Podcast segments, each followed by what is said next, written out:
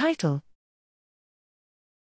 Characterization of covalent inhibitors that disrupt the interaction between the tandem SH2 domains of SYK and FCER1G phospho-ITAM. Abstract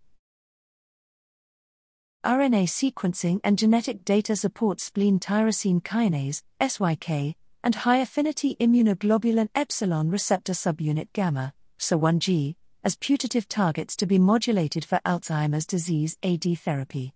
FCER1G is a component of Fc receptor complexes that contain an immunoreceptor tyrosine based activation motif, ITAM. SYK interacts with the Fc receptor by binding to doubly phosphorylated ITAM, p-ITAM, via its two tandem SH2 domains, SYK TSH2. Interaction of the FCER1G p-ITAM with SYK TSH2 enables SYK activation via phosphorylation. Since SYK activation is reported to exacerbate AD pathology, we hypothesized that disruption of this interaction would be beneficial for AD patients.